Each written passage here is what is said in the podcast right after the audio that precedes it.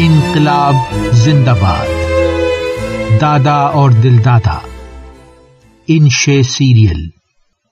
آٹھواں انشا یعنی آپا کے کالج میں الیکشن تھا اور وہ ان کی سہیلیاں اور میں انتہائی مصروف۔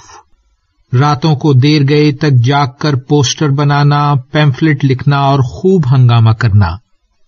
روز نئے نئے الفاظ سننے کو ملتے۔ سماج، شعور طبقاتی کشمکش وغیرہ۔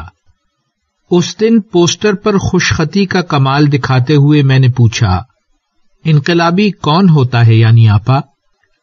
گرم کافی کا گھونٹ لیتے ہوئے بولی آج کل انقلابی ہونا فیشن بن کر رہ گیا ہے۔ سچ پوچھو تو سچا بھگت سنگھ دور دور تک نظر نہیں آتا۔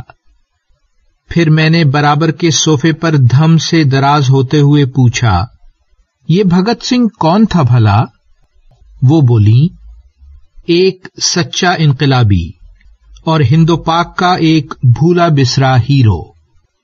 انگریزوں سے آزادی کے لیے انقلاب زندہ باد کا نعرہ لگانے والا۔ وہ انیس سو سات میں موجودہ پاکستانی پنجاب میں پیدا ہوا تھا۔ اور صرف تیئیس سال کی عمر میں انیس سو اکتیس میں انگریزوں نے اسے پھانسی پر لٹکا دیا تھا۔ لیکن کیوں؟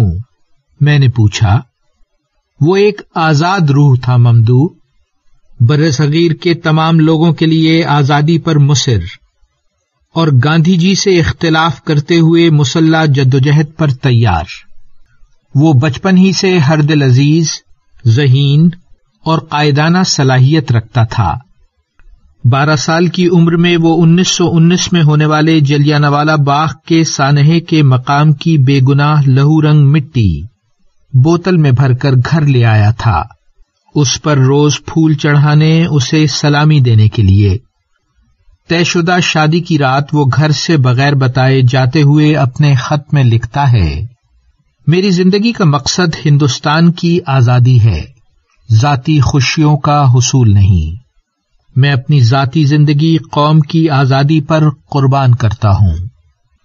پھر وہ نیشنل کالج لاہور میں، جو اس زمانے میں انقلاب کا گڑھ تھا، کا ایک شعور مند نڈر طالب علم اور ہندوستان ریپبلک ایسوسی ایشن کا اہم اور متحرک رکن بن گیا۔ پہلے تو وہ گاندھی جی کی پرامن سول نافرمانی کا پرجوش حمایتی رہا۔ لیکن جلد ہی اسے یقین ہو گیا کہ آزادی صرف ہتھیار اٹھا کر ہی حاصل کی جا سکتی ہے۔ پھر اسی مسلح جدوجہد کے دوران وہ انگریز دستور ساز اسمبلی پر بم پھینکنے کے الزام میں گرفتار کر لیا گیا۔ عدالتی بیان میں وہ اور اس کے ساتھیوں نے کہا کہ بہروں سے اونچی آواز میں بات کی جاتی ہے۔ ہمارا کیا ہوا دھماکہ بآواز بلند انگریزوں سے یہ کہتا ہے کہ ہندوستان چھوڑ دو۔ آزادی اب ہمارا مقدر ہے۔ پھانسی کی رات، وہ اور اس کے ساتھی زنجیرے پہنے انقلاب زندہ باد کا نعرہ لگاتے ہوئے آئے۔ اور بلا خوف و خطر ایک ایک کر کے جام شہادت نوش کیا۔ لاشوں کو جلا کر راکھ ستلج میں بہا دی گئی۔ جاری ہے شارق علی۔ University.